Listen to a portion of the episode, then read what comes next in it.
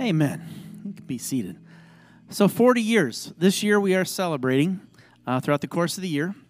And uh, um, went to a wedding last night. You know, they do the, the, the, they get everybody out there and see who's been there the longest, you know, and the longest married and whatnot. Of course, the bride and the groom are just out there. And uh, last night was one of the first times Jackie and I were kind of at the tail end of that group. yeah. Um, 40 years is a, is a fair amount of time but it's not that long. So my point is, I just want us to remember something is that this church and, and the people that have built this th- through these 40 years, it goes back to the day of Pentecost. So I don't, you know what I'm saying? I want you to remember that there is this long history, but specifically for us as a church, uh, the people that um, we are um, standing on top of to continue to grow. And it's just a good reminder. Um, Tom O'Brien was the, the first minister here. He has since gone to be with the Lord when, when uh, not too long ago, a few years ago. Kevin Stenson was the second minister here, and then Roger Keur came. And for 20 of those 40 years, he and Jackie were here ministering. And so we have just a joy to invite them to come back and for him to share this morning. And so as he comes, I just want to pray for him and uh, for uh, just the blessing of what we're celebrating this year. So, God, thank you once again for your faithfulness to a people that you've called to yourself uh, to grow us into your kingdom. And so I'm just thankful uh, that Roger and Jackie could come back and share today and to. Uh, uh, remind us of some of those memories and, and the 20 years that they were here. Father, thank you that we continue to grow and stand on top of Jesus Christ, the cornerstone, the apostles, the foundation and so many thousands upon thousands of people that uh, know you and are called according to your purpose. The church. And so, specifically, Father, thank you uh, for the ministries that have happened here over these 40 years. God, I pray that you continue to grow us and shape us into your likeness, to bring the people that you desire us to, to be here, uh, to be the church you would desire us to be. In Jesus' name, amen. Amen. Thank you, Dale. And uh, it is good to be back at country again. It's been a a long time since I had the chance to speak with you, and um, done a few weddings, I think, since I left here, and a, a, couple of funerals. But it's always good to be able to preach the word and, and see familiar faces. Uh, I think there were more familiar faces the first service than the second service. Um, but I'm glad to see that country is, is still uh, bringing in new people and striving to make a difference uh, for the kingdom of God. Uh, I, I, said this this morning, and it hasn't changed, but I, I'm a little nervous being here and preaching, but I'm more nervous about two Jackies sitting together over there. That does, that does create an issue. Um, and uh, I also stated that I don't believe that Dale or I would be the person we are today if it wasn't for the two Jackies that we have in our life. And so I am, I'm, I'm so thankful for that. And um, I want to share with you that uh, Dale told me I could speak for 45 minutes or longer. And I said, Well, um, I've watched him online. That hasn't changed. and uh, uh, I, I, don't really recall how long I did speak first service, but um, there is no limit. When my daughter got married, I says, The sky's the limit. That was a bad thing to say, especially when she picked her husband. uh, but, but, anyhow, um, uh, God is good, and uh, I am so uh, grateful for the opportunity to come and, and share uh, today. Hear that, hearing that Jesus had silenced the Sadducees and the Pharisees, they got together. One of them, an expert in law, tested him with a question Teacher, which is the greatest commandment in the law? And this is referring to the Old Testament law at the time. And Jesus replied, Love the Lord your God with all of your heart, your soul, and with all of your mind. This is the first and the greatest commandment, and a second like it is this love your neighbor as yourself. All of the law and the prophets hang on these two commandments. Let's pray together. Heavenly Father, again, it's just a, a joy to come to you, uh, thanking you for life, thanking you for our opportunity to live in the greatest land in the world. Um, Lord, you have, you have blessed us. I'm thankful for country and the impact that it had on, on my life and the years that we've had here. And uh, I'm thankful for the leaders before and the leaders that will follow, and the leaders today. Because it's through your church that I believe the world can be saved. And so, thank you, Father, for this opportunity, and I pray that um, whatever is said or done, we've done to your honor and to your glory. Amen. There are many types of preachers. Uh, your preacher is an expository preacher. Uh, Dale spends time in taking the scripture and tearing the scripture apart and covering a passage. My style has always been more of a topical nature, bodybuilding type of thing. And uh, so today, I'm, I'm going to stick with mine instead of trying to be expository. And I'm going to take you through like, through like a golden corral. We're going to go and we're going we're to look at all different areas of, of some of our history, uh, some of our present, and hopefully some of our, our future. Um, when, when I look at this, I, I think, yeah, you're looking at me and you're saying, what's changed? Well, I'm not going to put you to the test like I did the first service, but just to make it easy, yes, I have gained weight. Okay? And as I looked at some of you, guys only, you have as well.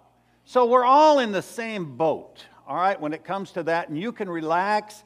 If you want to say to me, Roger, it looks like you gained weight, I'm going to say, thank you, but it seems like you have too. All right? So I don't care who you are, just don't do those types of things to me. And, and actually, down in Texas, um, uh, I put together a little trio, and we were trying to find a name for ourselves. And uh, a lady came up to me and she says, Well, you could be uh, Gorgitos. You could be the three Gorgitos. And uh, I says, Okay, that sounds all well, but what does gorgitos mean? And she said, the word gorgitos in Spanish, anybody here in Spanish? No Spanish? What's gorgitos mean? Chubby. That's what it means. It means chubby. But if you take the literal transmission of that, it means a fat, greasy pig. That's, that's Spanish for what the word gorgitos means. So, you know Ron Hutchinson, most of you. Ron was singing in that group, and then another guy by the name of Rick Van Gorp, who lives in Pella, Iowa, was also in that group. We sang once at the condominium where I, where I preached during the wintertime, and once at First Christian Church in Aransas Pass, um, where I preach periodically as well. So, there's a lot of things that, that happened with that title, but that's where I'm at, all right? But I have lost weight since I've been home, so let's take it to that. So I want to take us on a little flight, 3,000 feet above, five miles almost. And I want to be able to look over things from a high perspective, not getting down to the landing. Uh, I'm not going to do that. I just want you to just be able to see what it's like from way above and maybe what has happened from the very conception of country uh, to today and your challenge for the future. 40 years ago, I don't remember the exact date, but I, I did a revival meeting um, at the Deerfield Church of Christ, which is right up the road, which is now Hillside Discipleship Church. Um, I was doing a meeting with a, a, fellow by the name of Roy Chenoweth, who was a pastor out of the Traverse City, Michigan area, and he was doing the preaching, and I was leading the music. And so many of the charter members um, that are still with us today. Um, I met involved with that meeting and also through uh, Wolverine Christian Service Camp. Birth was not easy for country. It wasn't an easy conception, it wasn't an easy birth. But God took what we use as a lemon and turned it into lemonade. And God took a band of people who loved God, that wanted to do something for the kingdom, and they started meeting. Uh, some of them met at Vita and Wilbur's house for a while. They met at Deerfield Township Hall. And then before 1982 or in 1982, right in there, they began to build the building down there, which is your gymnasium. And uh, from that, many, many things began to happen that created, I think, a marvelous church. As, as Dale had said, Tom O'Brien um, was your first minister here. I was a good friend with him for a long time. And as he said, he passed away not that long ago. Kevin Stenson came in. And then after Kevin decided to leave, there's about a three month interval there. Uh, I was ministering in uh, Atlantic Beach, Florida at the time. And so a fellow by the name of David Hawthorne filled in as interim. And it was a great foundation structure that was established for country at that time. They're the ones that came up with the, the mission statement of equipping Christians to make Christians. And I believe that was founded during Kevin's stand. When I arrived in 1991, most of the decisions through my 20 year span here were based upon that mission statement. I did my very best to structure everything that I would propose to say, how are we helping equipping Christians to make Christians? Whether that be in mission programs, whether that be in scholarship programs, how are we creating leaders to equip more and more uh, Christians in, in that period of time? So many of the, the, the, great leaders and the staff members, and most importantly, many of you who contributed through physical and financial support, creating a church that continued to preach the Bible and hold true to the mission statement. Every time that you drive in here, you see the Bible.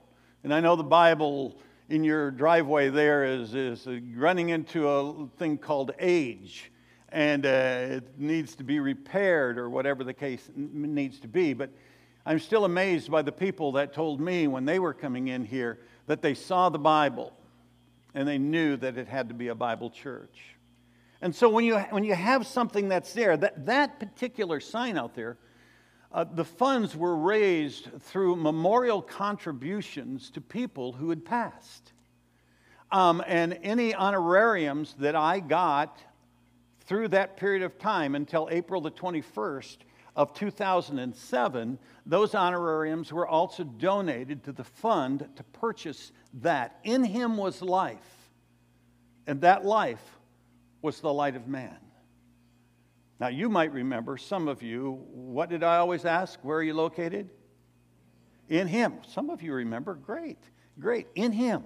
In Him, there's no condemnation. I love that. If you're in Christ, how do we get into Christ? We get into Christ by repenting and confessing and being baptized and doing your work for Him. Those are things that unite us into Christ Jesus. But during that period of time that I was here, great projects I think were accomplished. New members, buildings and property was added, ministry opportunities, lay pastor programs, shepherding program, home groups, video technology, uh, worship teams, and more. Students attending Bible college and, and servant leaders being uh, set aside for making Christians. But what I felt to be the most important part of that was the fact that we would take men and we would take women and we would take students and we would do our very best to create within them something very, very special. But you see, growth creates difficulties. And when a church is growing and doing kingdom work, Satan seems to wake up. You know, he isn't paying much attention if you're not doing anything for the kingdom. He will go after you at your weakest points. He will find a way to sneak into your life or into your ministry or into your family or into your neighborhood. And he will work and he will work and he will work. And many times we succumb to his pressure. You see, Satan doesn't worry about those things, that doesn't make a difference. But it's interesting that in Ephesians it says how to ward that off. Finally, it says, put on the full armor of God. I was walking around a little while ago. I did see Ephesians, the full armor of God sign, either here or down there. And, and, and when we can be able to put on the full armor of God, the breastplate of righteousness, uh, the, the, have your sword, the shield of faith, when we can stand strong to that, we can go through all of those difficulties without ever failing. But when we lighten up just a little bit, God can tackle and He can enter into your life and He will grab your life like He has grabbed mine. It happens. It happens. So you see, we got to be able to stand strong in that. 40 years, and even as Dale said, we got to go back to Pentecost, all right? But for country, 40 years is, is mentioned 146 times, or the word number 40 is mentioned 146 times uh, in the Bible, depending on your translation. The symbolism of 40 in the Bible generally symbolizes a period of testing. It's a period of testing and trial, and finally, there's a, there's a period of triumph. And through hardships lasting 40 days or years, we endure to become more spiritually aware of our need for God. For example, the rain during the flood lasted for 40 days and 40 nights. The rains came. Elijah walked 40 days to reach the mountain of God. Jesus fasted for 40 days to prepare for his ministerial life, for his public ministry. Jesus ascended into heaven 40 days after Easter. Moses fasted for how long? 40 days to prepare himself to receive the law. Moses was on top of Mount Sinai for 40 days and 40 nights receiving the law. Moses led the Israelite journey to the promised land of Canaan in the desert, not 40 days, but for 40 years after fleeing the Egyptians. A number of years ago, Jackie and I were over in the country there. We made that trip from Egypt to the promised land in less than eight hours. And I would imagine that if for some reason Moses and the Israelites would have taken the, the class in Egypt, maybe 101, on how to read your GPS, there was a quicker way of getting there than 40 years. But God took them another place because remember, God was leading them by a pillar of cloud by day and a pillar of fire by night. And he took them around various ways. He took them for a year before when they left they left Egypt, got to the Red Sea, it was almost a year. That would have put my alarm up. And then when they're down and receiving the laws, another year there. All sorts of years were involved in that whole issue of getting them from one place to the next place.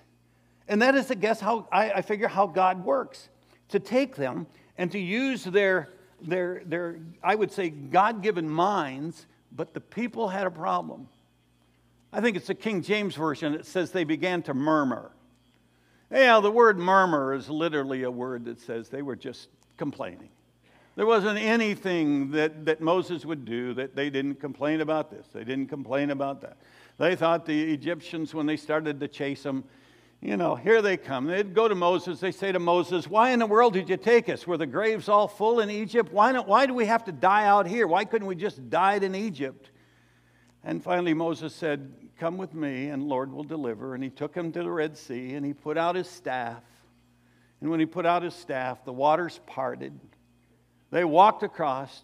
I'm sure they were, they were tiptoeing, trying not to step on a squibbly old fish or a shark or a whale or whatever's in that way. But they made it across, and when they made it across, the Egyptians said, Well, I'm going to do the same thing. And they came. Once they all got in there, God just went bang, and down come the water, and they all drowned. You know that story. I mean, I, I think, as, as uh, I think um, Dwayne mentioned uh, this morning, um, why in the world, when they see something like this, why don't they know that their God is a good God? That their God is more powerful than anything that they can imagine. But yet, when Moses went up and he's spending this period of time up on Mount Sinai, they thought he had deserted them. And all they was doing was receiving the law. And so they took some stuff, they melted some gold down, they made a small uh, golden calf, and that became their God. They began to worship the God until Moses came down and got perturbed. Moses wasn't a, a guy that, that really kept us cool. You know anybody like that? Peter was one.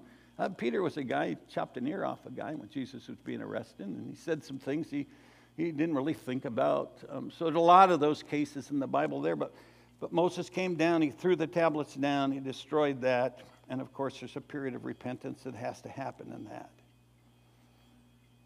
But the Jewish nation became a beacon of hope. In a time of Moses that has continued to make contributions, I believe, to humanity even today. But the most important observation is the last 40 years wouldn't have been possible without the first 80 years of Moses' life. And the first 80 years would have meant nothing if it wasn't for the last 40 years. And after the departure from Egypt, they were in there probably somewhere around 430 years, not 100% sure, but a long time they were in captivity in the land of Egypt. And during that captivity, they worked hard with all of these things. And Moses comes and he leads them out. But even before the Red Sea, you know the story. They had conflict, they had delay, they were hungry, so God gave them manna and gave them quail. But yet they were still complaining on their behalf, and all they wanted to do was get to the promised land, but the promised land would not come quickly. And after all that God had provided so far, they thought Moses had abandoned them. I don't know if you've ever had a bellyache, but the word for the people was all they did was bellyache about everything.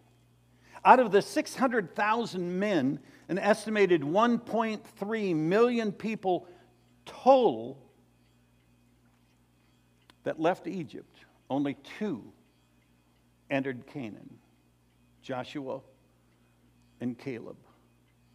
A whole new generation through that 40 year period had happened.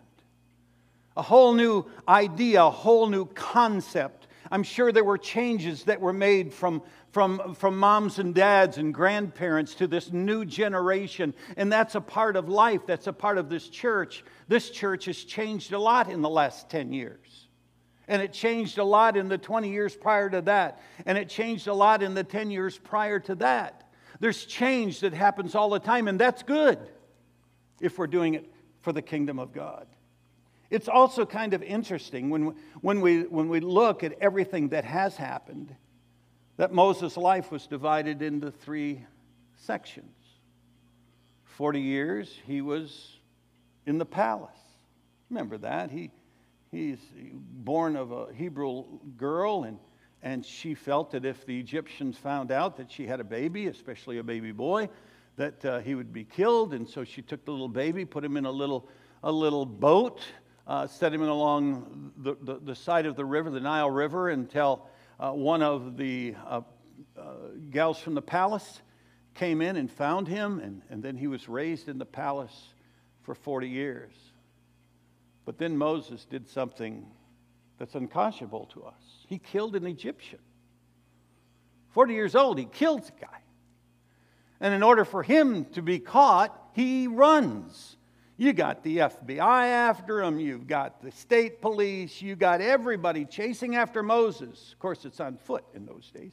And uh, he has to flee out into the wilderness, and he stays there for 40 years before he runs into an experience which sent him back to Pharaoh along with his brother Aaron in order that they might create a way that Pharaoh would let the people of Israel go. And he gave them the 10 plagues. And finally, Pharaoh says, Moses, Aaron, take your people and get out of here. But he also changed his mind, and we know that Pharaoh came after him, as I mentioned a few minutes ago. Let me repeat that 40 years thing from a different view. 40 means something as it brings to mind such qualities as repentance and newness and preparation for an important work or a task, self examination, transformation, task fulfillment, escape from addiction or slavery, such as sin, nourishment and growth, like spiritual growth, and finally, personal fulfillment, such as redemption and salvation, and ultimately, a new generation and a new life. In him was life, and that light became the light of man. Satan can get to us like he got to the Israelites. He will hang on to you like a sliver in your index finger. He can cause discouragement, and that's a big one when it comes to life when it comes to leadership, when it comes to being a mom and a dad. It's discouragement. It comes to being a young person when you can't be encouraged by your parents. All of those things can add up, and that's, this, that's Satan using them to discourage you in whatever life you take, whatever ministry you take, whatever responsibilities you may have. The devil will try and discourage you. And I know he can do that. But the Bible says, Blessed are the poor in spirit, for theirs is the kingdom of heaven. Blessed are those that mourn, for they will be comforted. Blessed are the meek, for they will inherit the earth. Blessed are those that hunger and thirst for righteousness, for they will be filled. Blessed are the merciful, for they will be shown mercy. Blessed are the pure in heart, for they will see God. Blessed are the peacemakers, for they will be called children of God.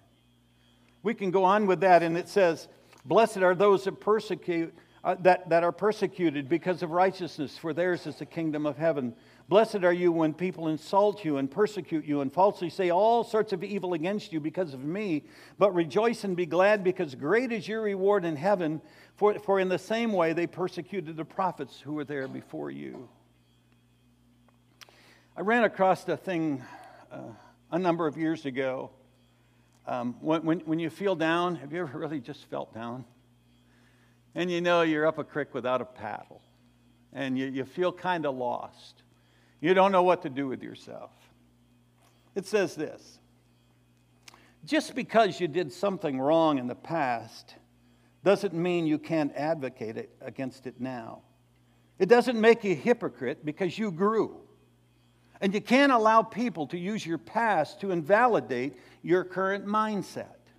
So, if you've ever run into a situation where you don't think you're worthy enough to be used by God for His kingdom, I want to say to you, you're wrong. You can feel bad about it and you can do everything, but sometimes some won't get over it and some will. So, what you need to be able to do is just say, God, use me. God has used me in the last 10 years.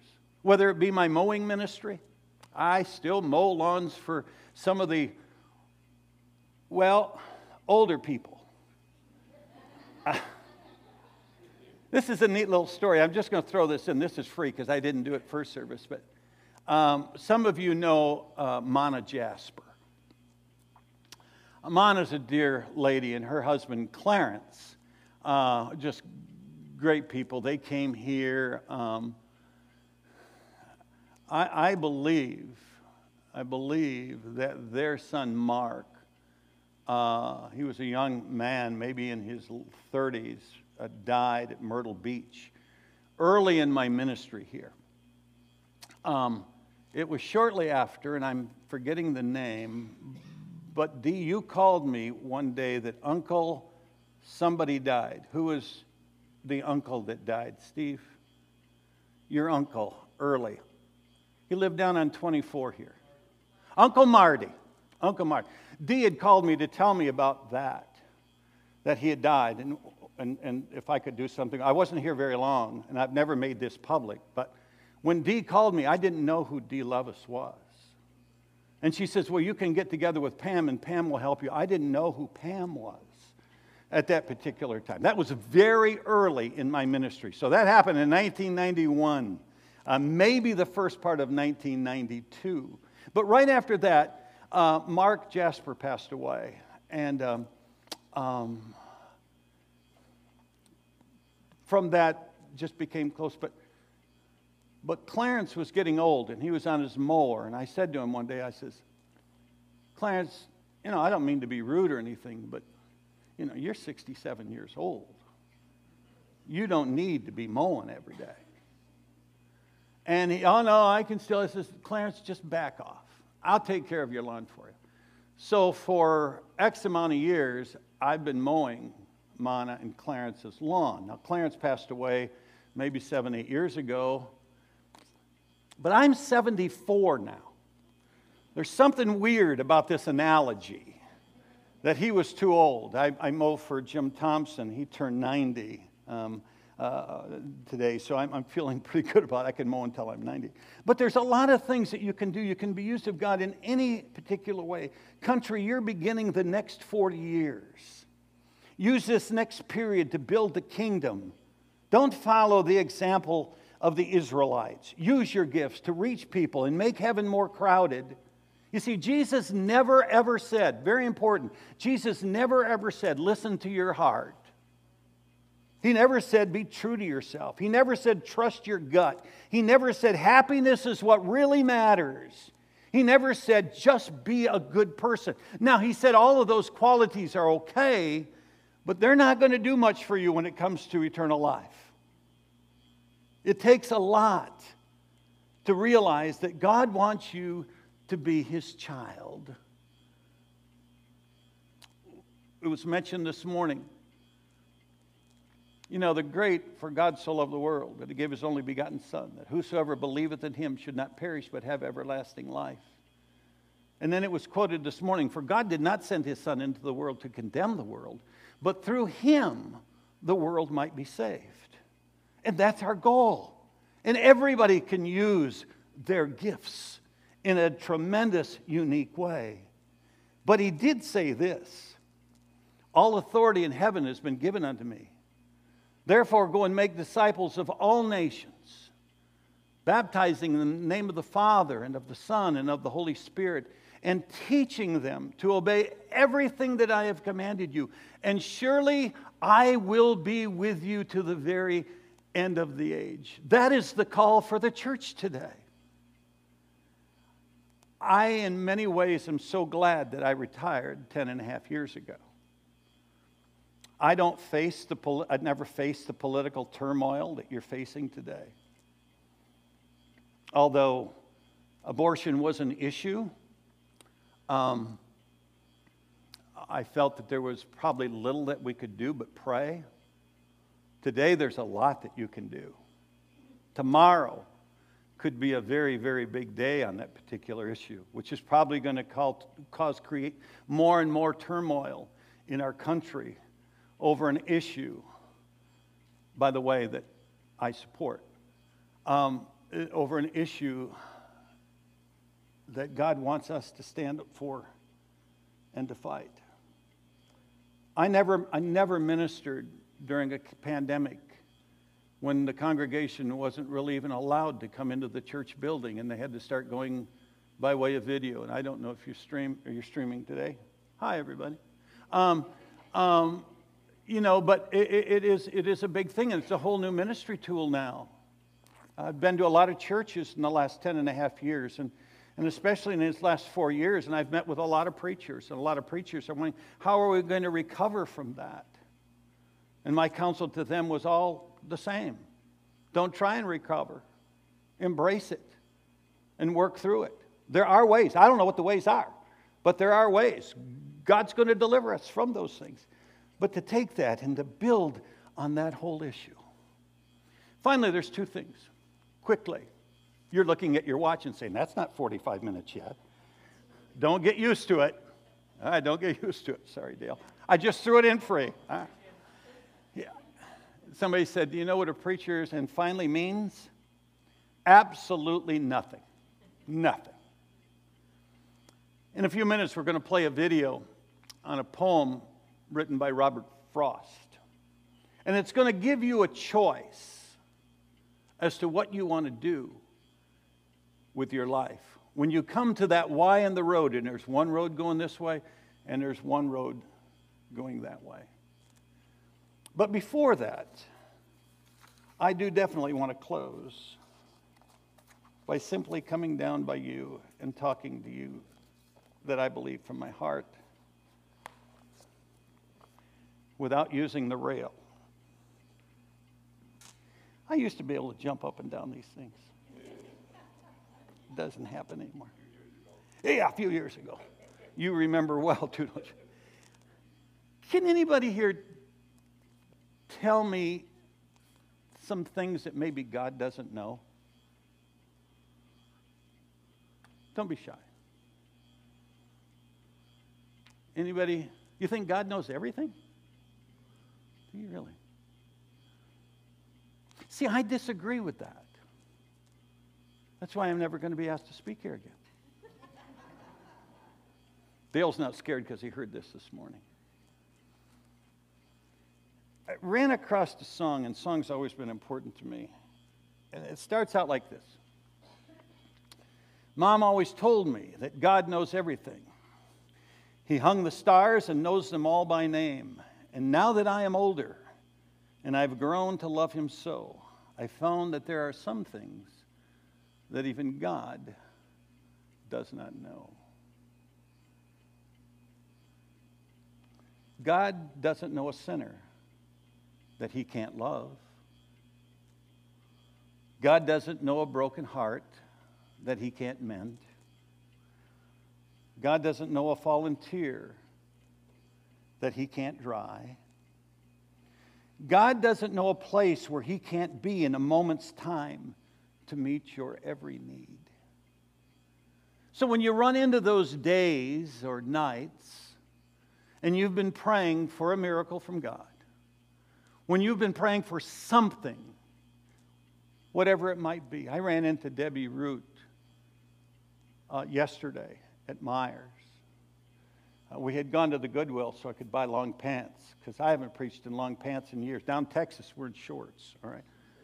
Um, and she said, I talked to her for just a few minutes, and she said to me, Could you, could you pray for my dad? He fell. And uh, Jackie and I prayed for her dad last night. And I asked her this morning, How is your dad doing? And her word was, Better. Did our prayer make a difference? I don't know. But God said that we should pray. Pray without ceasing and use that.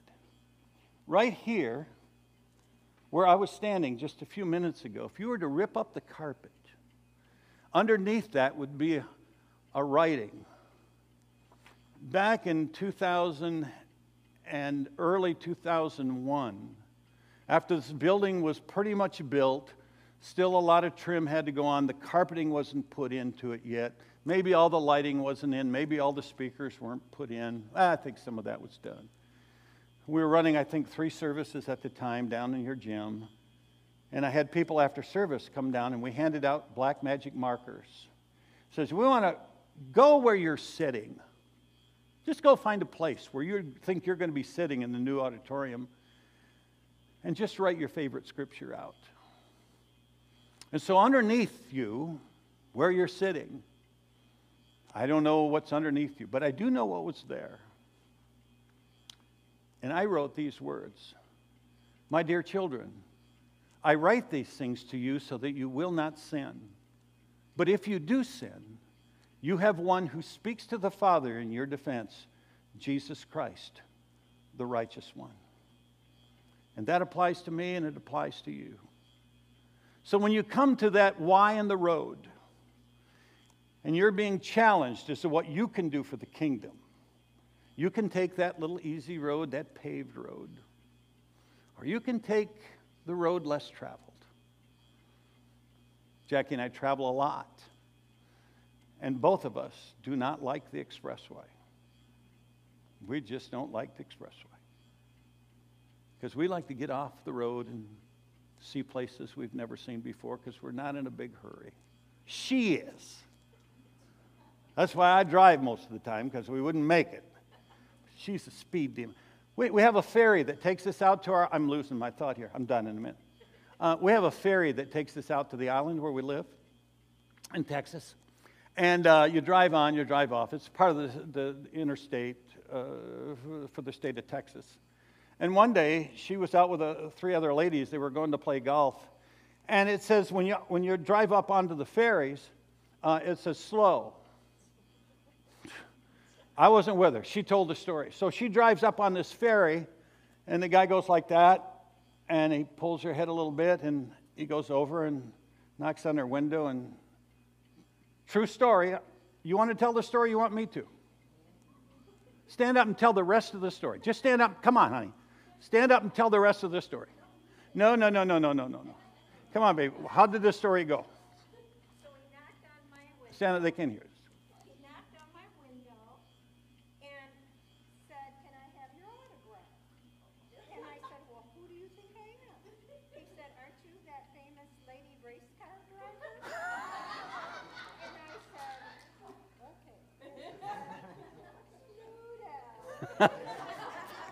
the true story. So, so, but, but when, when, when, go back to the other thing. Oh, one more thing.